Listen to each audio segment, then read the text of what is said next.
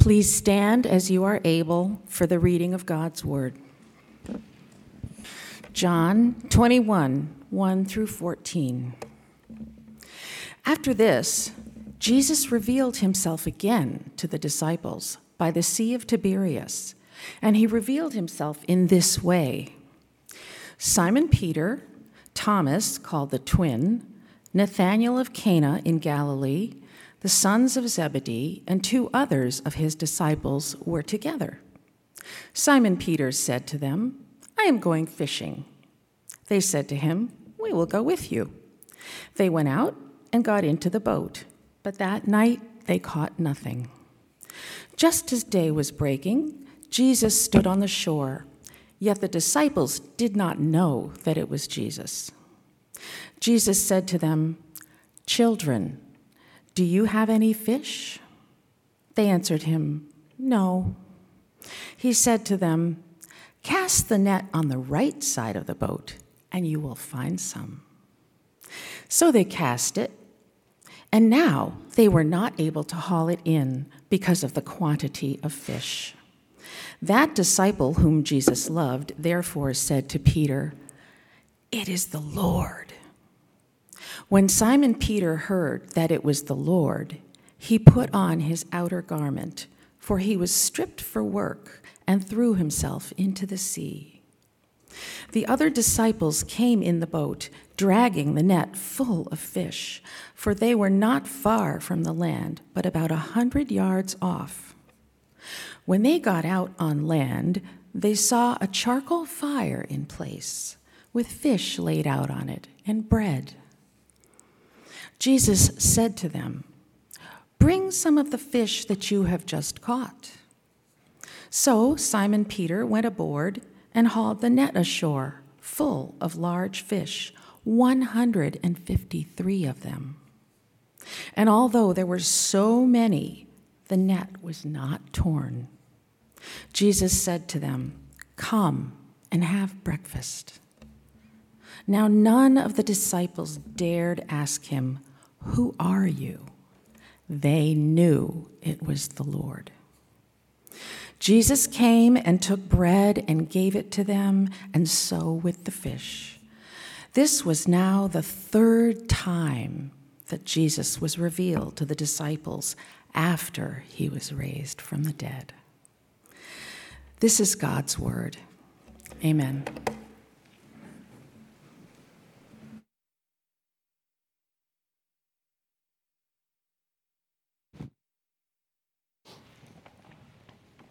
Well, if you have your Bibles, I invite you to keep them open to John chapter 21 as we pray together this morning.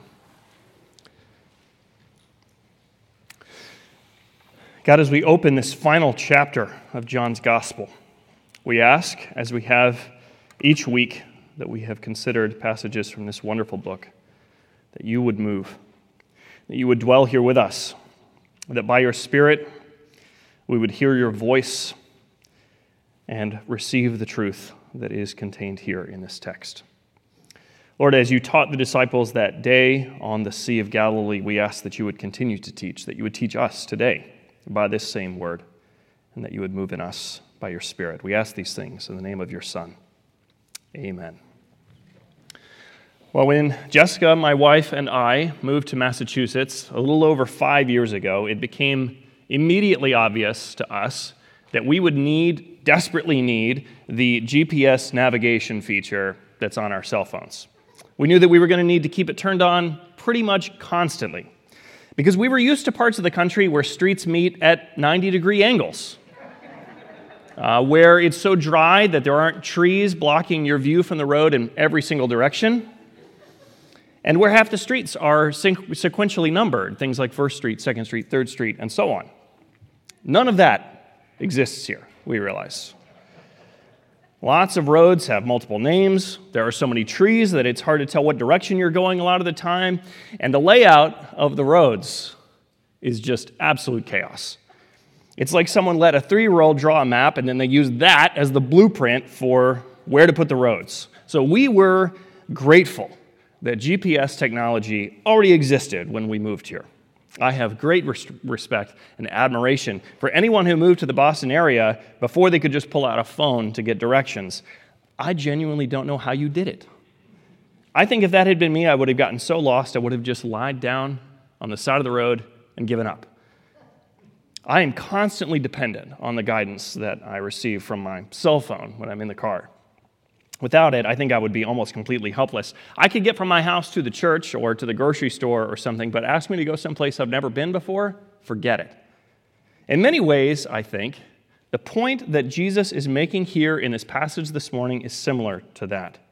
Left to themselves, the disciples will utterly fail at the work that has been appointed to them. They will get lost along the way and not know which way to go. As we open John 21 this morning, some unknown amount of time has passed since Jesus and the disciples were last together in chapter 20, probably several days, perhaps longer.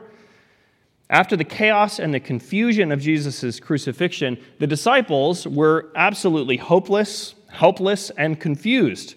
But then, as we saw last week, Jesus came to them, victorious over death, and physically present with them with the wounds of the cross still on his body. It was a hopeful thrilling moment for them, and one in which Jesus revealed some important information to them, as we saw last week. In that meeting, he said in verse 21 of chapter 20, As the Father has sent me, even so I am sending you. They are being given a mission, a responsibility, and a calling to go and serve the kingdom as Christ's own ambassadors and agents in the world. Just as the book of Matthew and Luke ended with a commissioning not only of the 11 remaining disciples, but of the church as a whole, John's gospel ends with a calling to advance the kingdom and make disciples as Christ himself has done. It is a daunting responsibility, to say the least, and it is being left in the hands of men who, throughout this whole book, have been shown to be utterly unqualified. The disciples were often confused about Christ's teaching. They made wrong assumptions about his mission. And when the night of Jesus' arrest came, they fled. The leader among the disciples, Peter, is not only fearful but disloyal to Christ when he swore three times, he swore that he did not even know this man that he had spent three years following. These are the men that Christ has chosen, whom he is sending into the world. It's like giving command of an army to lieutenants who just a few days before went AWOL and left their posts. Nothing in this book gives us any confidence whatsoever that they will succeed in this mission on their own strength and merit.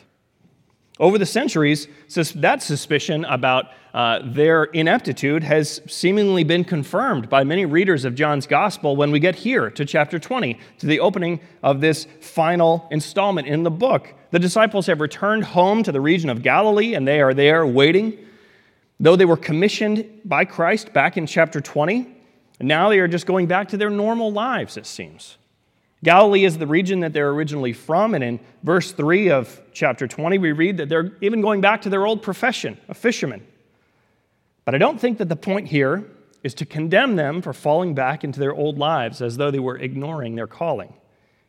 I think they're waiting for Christ to give them some more direction than simply that they're being sent. And in the meantime, they need a way to support themselves and to eat, so they go out onto the Sea of Tiberias, which is just another name for the Sea of Galilee. And Jesus uses this occasion to give them the instruction that they will need most. They are being left with an immense responsibility, and they only have a couple of weeks before Jesus leaves, perhaps less. But in that time, they don't receive any practical training, no preaching classes, no leadership seminars, no counseling workshops. He isn't going to leave them with a manual uh, or a strategy guide or a checklist of the things to do or how to do them. When it comes to carrying their calling and responsibility to go and make disciples around the globe, he doesn't even give them any tips on how to effectively present the gospel. Nothing, no training whatsoever, except for the lesson that they are about to learn. Jesus uses this tiresome night in the lives of his disciples as a living parable, one that really took place in order to make a specific point that he wants them to understand. John says in the first verse that Jesus revealed himself by the Sea of Tiberias and that he revealed himself in this way. And he'll use that word again at the end of our passage that Jesus revealed himself for the third time. The triple use of the word reveal in this passage should pique our interest. Jesus is opening the eyes of the disciples to see something that they could not see before, something that is true because he has conquered death itself. And he does it, John says, in this way through this living parable, through this teaching moment in the lives of these disciples. He teaches them by having them live the lesson itself. It's a method that great teachers use with their students all the time. Rather than just telling them what he wants them to know, he shows them. It begins when Peter blurts out that he's going fishing. The other disciples who are there with him are quick to join him, apparently glad to have something to do as they've been waiting, and also glad, perhaps, at the prospect of a good meal and some income. So they head out for the night. Many of these men grew up fishing these very waters with their fathers. The feel of the oars in their hands was familiar. The long practiced skill of casting the nets into the water probably came back to them after a few tries. This was the world that they had lived in for most of their lives. And in some ways, I'm sure it probably felt good to be back at it. Nostalgia flooded their senses. But the night ends, and the sun starts to rise, and they have not a single fish to show for all their effort. It's obviously not how they expected things to go. Sure, it had been a while since they were out on the water, since they had been fishing, but not a single fish. These guys were pros. They knew to go fishing at night. Apparently, that's a better you know, uh, strategy. They knew that their chances of a good catch were higher at night. They even knew these specific waters where all the best fishing spots were. They knew the trade secrets that their fathers had passed down to them, generational expertise that could only come from years and years of honing these skills. Yet, after hours together on the water, they have nothing to show for it. They don't pull a single fish out of the sea. I've had fishing experiences like that. Anybody who's been fishing has probably had an experience like that. After a while, when you're not catching anything at all, the whole thing begins to lose its entertainment value.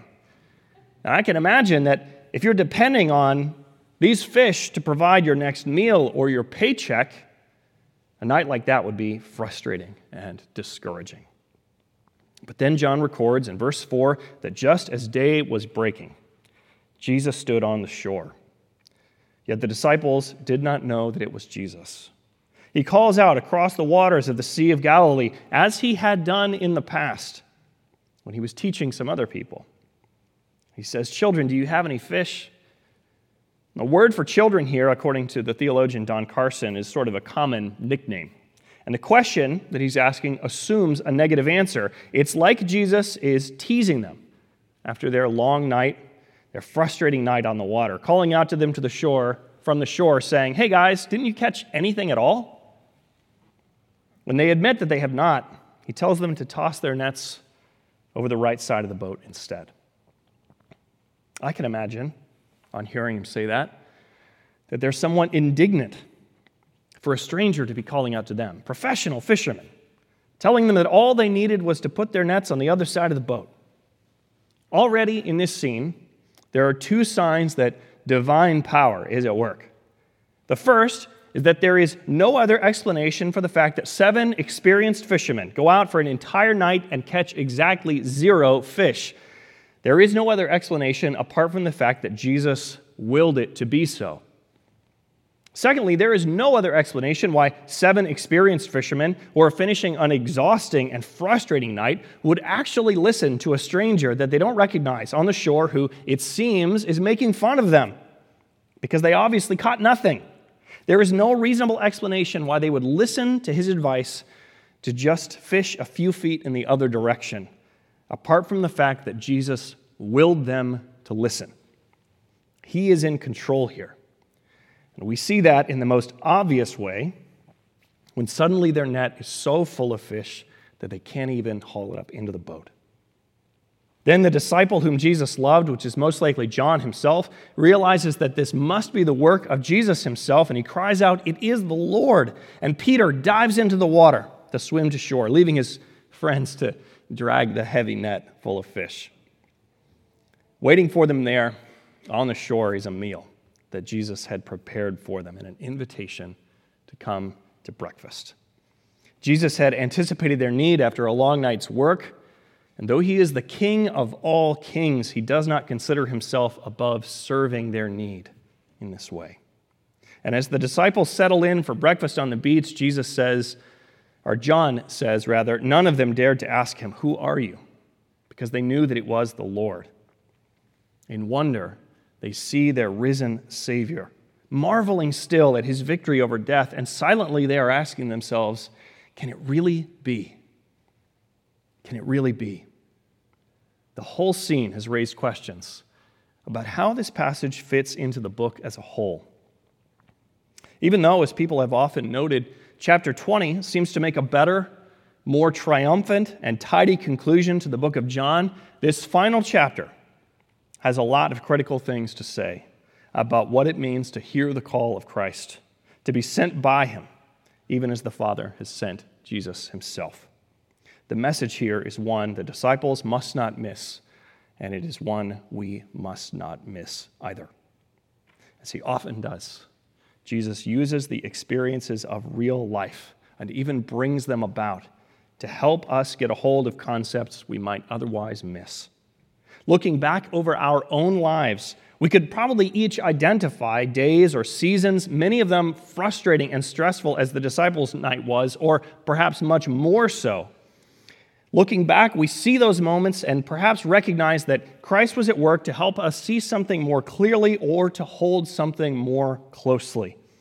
That was Paul's point to the church in Corinth when he explained to them that to keep me from becoming conceited because of the surpassing greatness of the revelations, a thorn was given me in the flesh, a messenger of Satan to harass me and to keep me from coming, becoming conceited.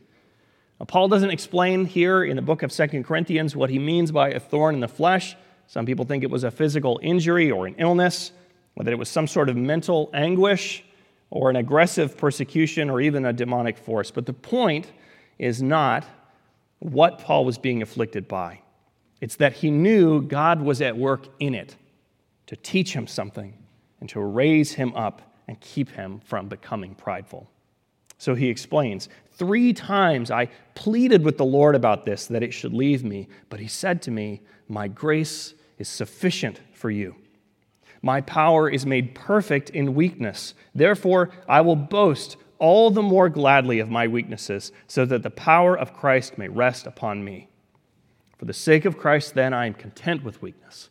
He's saying, I'm content with this affliction, with whatever it is that, that this thorn in the flesh that he's dealing with. I'm content with my weakness insults and hardships and persecutions and calamities, for when I am weak, then I am strong. In his weakness, the strength of Christ is at work. Through this suffering, whatever it was, God taught Paul to rely on the strength of Christ and to be content with his own weakness. He came to understand that the power of Christ at work in him and in his life was ultimately more joyous and more satisfying and more effective than his own strength ever would have been, even with his thorn in the flesh afflicting him. And that is essentially the point that Jesus is making here with the disciples as well, as he prepares them for the responsibilities that he is leaving in their hands. It's worth noticing that unlike his other miracles, this one is not performed in front of people who don't know him, as others in his ministry were. Most of his miracles, which John refers to in this book as signs, are like big lighted billboards pointing people toward Jesus and inviting them to believe. But this is one that only the disciples see. Men who know and believe that Jesus is God's Son, who was crucified, buried, and now lives again. This is not a sign for unbelievers, compelling them to believe. It is a sign for the believing church so that they will hear and believe the message contained in it. He wants the disciples to know, he wants the whole church to know. And more than know, He wants them to find joy in the fact that His strength will sustain them and see them through the difficult years that are ahead. That's because He is not a body decaying in a tomb. They can rely on Him because He is alive again. And the challenges that will come, and as they face death for doing so. That is the message of this passage for all Christians who will follow after these 11 disciples. It is the strength of Christ that sustains and, brings victory to the church for his glory and his renown, not our strength, not our wisdom, not our glory, his. And this passage underscores that main point in three important ways. Among those seven disciples who are present, John mentions Nathanael by name. And even though Nathanael was one of the 12 disciples who traveled with Jesus day and night for three years, who spent every day with him and witnessed his miracles, heard his teaching firsthand, and who would be left with the, the, tremendous responsibility of leading the church after Christ's departure, Nathanael is not well known. That's because, at least in part, this is only the second time he's been mentioned in this entire book. The only other time we read Nathanael's name was way back in chapter 1. So we read Nathanael's name in the very first chapter and the very last chapter of this book. In chapter 1, when he was first called as a disciple, he was initially doubtful of Jesus, wondering if anything worthwhile had ever come out of Jesus' hometown of Nazareth. But Jesus called him, and he became one of the twelve, and one who would give his life for the gospel, because Christ's strength sustains his people. He enables them and equips them to persevere and uh, amid all the challenges that their lives will bring. Nathanael is here, along with the other disciples, because Christ has made it so, because he has willed him to be here. Earlier in his ministry, Jesus told the disciples that he would never lose a single one of his people, and that no one, no force in heaven or on earth, is able to snatch them out of his hand. He gives his word that those who belong to him will never be lost, no matter what. The night of Jesus' arrest, of course, seemed to push those promises to the breaking point. One disciple betrayed him, and the others fled for their safety. Not a single one remained. And Peter, the one who had said that he would sooner die than leave Christ's side, had sworn three times that he never even knew him. But Jesus does not lose what belongs to him. Even Peter, who wilted in fear before a little girl's question about whether or not he knew Jesus, was not lost. Jesus' sovereign authority, his wisdom in the midst of our uncertainty, and his goodness to overcome our sin brings back those who belong to him. Like sheep, Peter and the rest of the disciples had scattered and hidden themselves in the hillsides, and like a good shepherd, Jesus went to find them and bring them home. There's a lesson here for all Christians. I often hear people make comments or say something to the effect of, I need to get back to my faith. I need to get back on track. I need to do this or that. We tell ourselves to do better, to draw ourselves close to Christ, and to hold ourselves there by legalistic commitments to prayer and to Bible reading and church attendance and other signs of vibrant faith. We see those things as tools that we can use to keep ourselves close to Christ when what Christ wants the disciples to see and us to see is that He is the one who holds us close. If He has laid claim to our lives, we could not shake loose of Him even if we tried, as we see in Peter's presence here. He will never lose one who belongs to Him. If we try to outrun Him, He is faster. If we try to hide from Him, He finds us. And if we turn our eyes away from them, he graciously turns them back.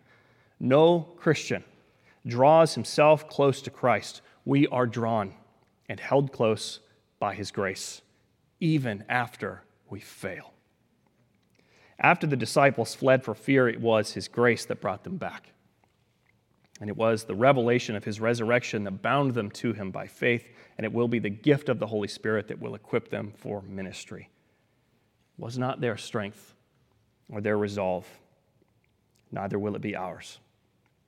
If we see that and rejoice in it, then prayer and Bible reading and time in gathered worship alongside our brothers and sisters in Christ will cease to be our legalistic attempts to keep ourselves close to Christ, and they will become what they were intended to be our, our daily chance to joyfully rely completely on His grace. The disciples are there not because they are brave all of a sudden.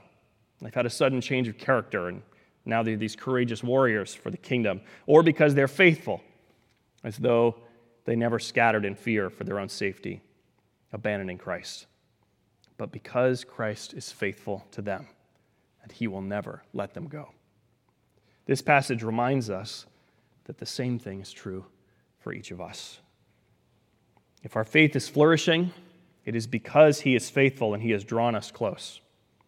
And if our faith is flagging and sin seems triumphant and Christ seems distant, we need most to look to our faithful Savior to raise us up. If we focus on a to do list of Christian habits as the means by which we will come close to Christ, we are relying on our own strength, which will never be enough. Secondly, though this parable teaches that the mission of those called by Christ to advance the kingdom will succeed, it is because of him and not because of us. It's, it's significant, I think, that Jesus chooses this moment for this lesson. He has sent the disciples home to the region of Galilee, and then he waited some amount of time. He just hung back and waited. Evidently, he was waiting for them to go fishing in order to make his next move. It was their home turf and their area of expertise, the world that they had grown up in, the skills that they had spent years honing. And he's ready to show them that all their experience, all their expertise, would not, could not guarantee success. He was showing them that what they needed more than experience and expertise was Jesus himself to guide them.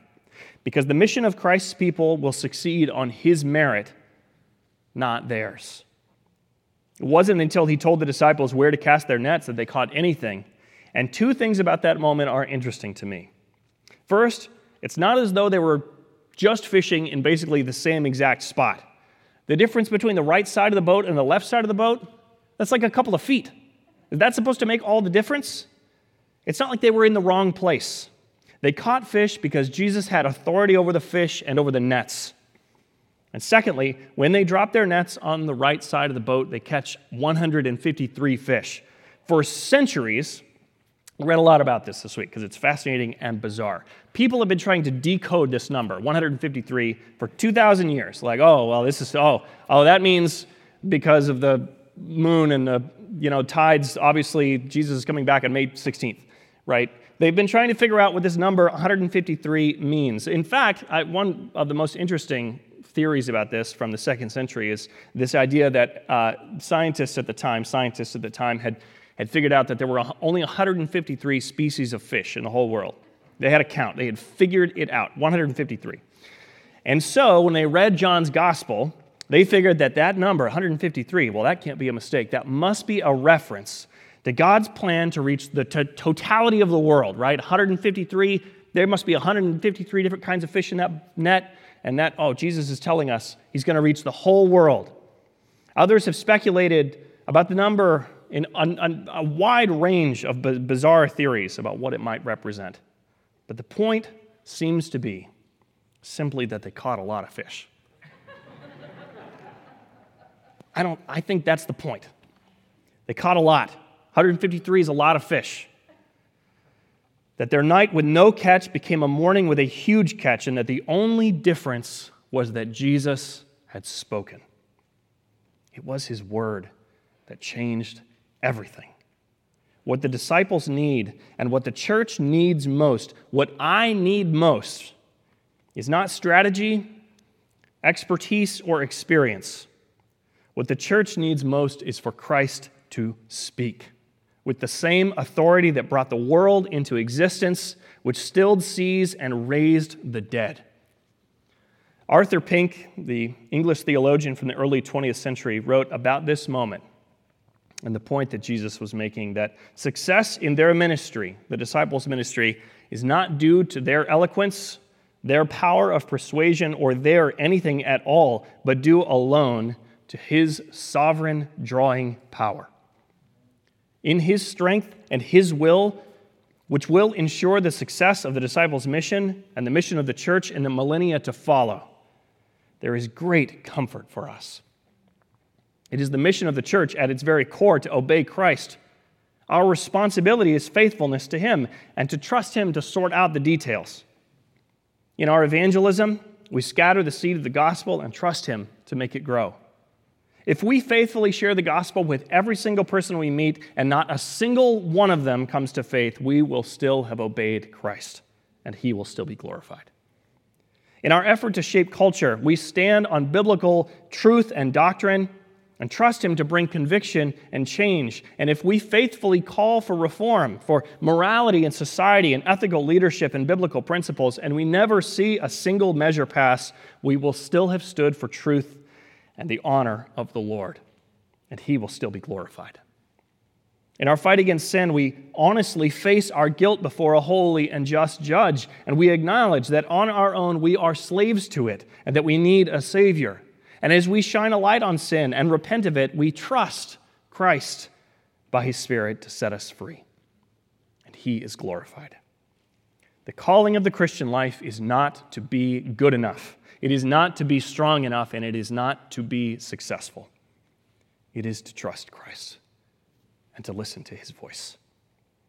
Jesus doesn't tell His disciples to try harder, He tells them to listen to His voice. What they needed most was not a better fishing strategy, it was the humility to realize that they needed Christ. That's the heart of the gospel. Jesus does not tell us to try harder, he tells us to look to him in hope and faith.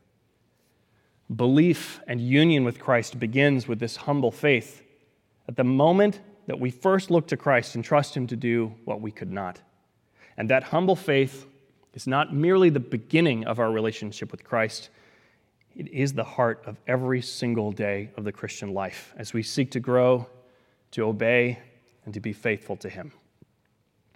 Lastly, Jesus teaches his disciples about what we ought to long for when our work is done. This lived parable in the Sea of Galilee did not end when the disciples saw that their net was full of fish, even though that would have been a fitting and miraculous end. If the point was only, oh, Jesus' voice is what we need, we need to be humble enough to hear it, look at the success that might happen uh, when Jesus moves, that would be a fitting end, but it doesn't end there. It ends with them sitting ashore with Christ, who had prepared a meal for them and welcomed them to join him. There is an anticipatory tone to this story. It nurtures a longing for the day when we will see Christ face to face and welcome us to his table. And it reminds us that by the grace of Christ, the goal of the Christian life is fellowship with Christ himself. It's easy to forget that, to get so caught up in our lives here that we lose sight of where it's all headed. But the Apostle James declares that all of life, even a long life of many, many years, is, in the grand scheme of eternity, a wisp of a vapor that exists for a moment and then disappears. It does not last. For the disciples, the frustration of a long and tiresome night, and then the thrill of a heavy laden net in the morning were each major significant issues that they thought they would remember perhaps for days, perhaps months, or years. At the time, they seemed so significant. But even as important as each of those things were, they became insignificant pretty quickly. We see that in Peter, who, as soon as he saw Jesus, forgot all of that. He forgot the long night and the fish in the net. He takes one second either to put on some clothes or to hitch up his, the clothes that he has on. The language here is not entirely clear. And then he dives into the water without even bringing the net aboard. For all he cared, the pile of money that the fish could have made him, or, uh, or the long night of effort that he had spent casting nets over and over and over again, meant nothing to him. All that mattered was getting to Christ. They have labored hard, they have obeyed the word of Christ, and now they are welcomed to his table. It is, I'm sure, a humbling moment for them. Not long ago, just days ago, actually, they had scattered. Peter had sworn that he did not know Christ. And John notes that it is a charcoal fire which Christ has lit on the shore. Now, I think that's an interesting detail. Why note the particular kind of fire? I think it's because John wants to draw a connection. The word for charcoal fire that's used here is used in only one other place in the whole book of John. And it comes up on the night of Jesus' arrest when Peter is watching from a distance. He's standing next to a charcoal fire when he denies any association with the man that he's followed for three years. The charcoal fire is a reminder that not long ago, the man who has just leapt from the side of a boat to get to Jesus was swearing that he did not know him. And now they are being served by him. Despite all their failures and their cowardice, they are served by the King of all kings who invited them with forgiveness to receive his kindness. A day will come when every follower of Christ will look on him and remember our own failures and our own cowardice. We will remember our sins, but Christ will not. We will plead for forgiveness, but in Christ, the penalty has already been paid. He will not stomp his feet and reprimand us for our failures. He will say to all of those who look on him in faith and hope for salvation, Come, child, you must be tired after such a long night. I've prepared a meal for you. And we will ask ourselves in wonder every single day can it really be? That's the end game here. Not earthly success in any of the things that we pursue here and now, but fellowship with Christ, who meets our needs and fulfills our deepest longings. The calling of Christ is not a calling to an easy life. It is a calling to joyful reliance on the strength of Christ in the face of hardship and pain and danger and persecution and hunger and sacrifice for the sake of His glory.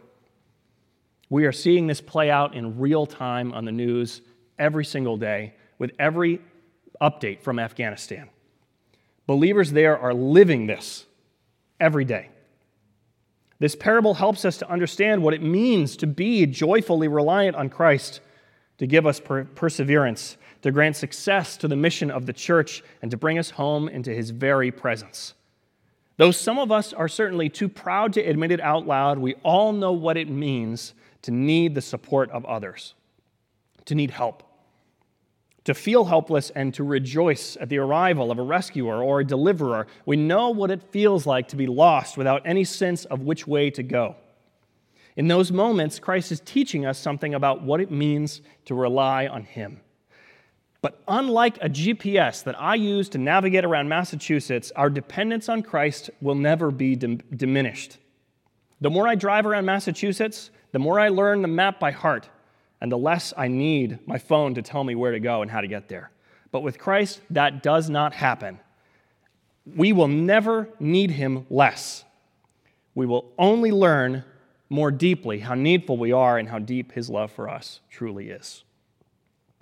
So, as we consider the message of this living parable, let us spend more time in prayer, seeking the Spirit of Christ more time in Scripture seeking the wisdom of Christ, and more time rejoicing in the truth of the gospel, seeking the courage of those who are already redeemed.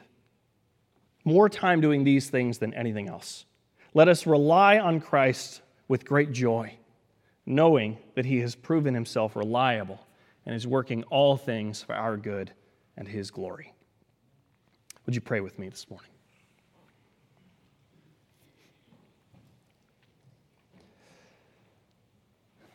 Father God, we are grateful today for the book of John. We're grateful for the way in which you work in your people through your word. And we ask that the message of this passage, the lesson that we see here, that Christ is teaching, that it would be written on our hearts this morning. We desire to be people who fearlessly serve you, who love you sacrificially, and who wage war against sin in our lives. And we know that it will be by the word of your Son that we will endure that we will succeed and that, we'll, that we will be welcomed into your glorious presence. May we be people who joyfully rely on you this day and every day that you give to us. We pray this morning declaring our utter need for your Son, in whose name we come before you today.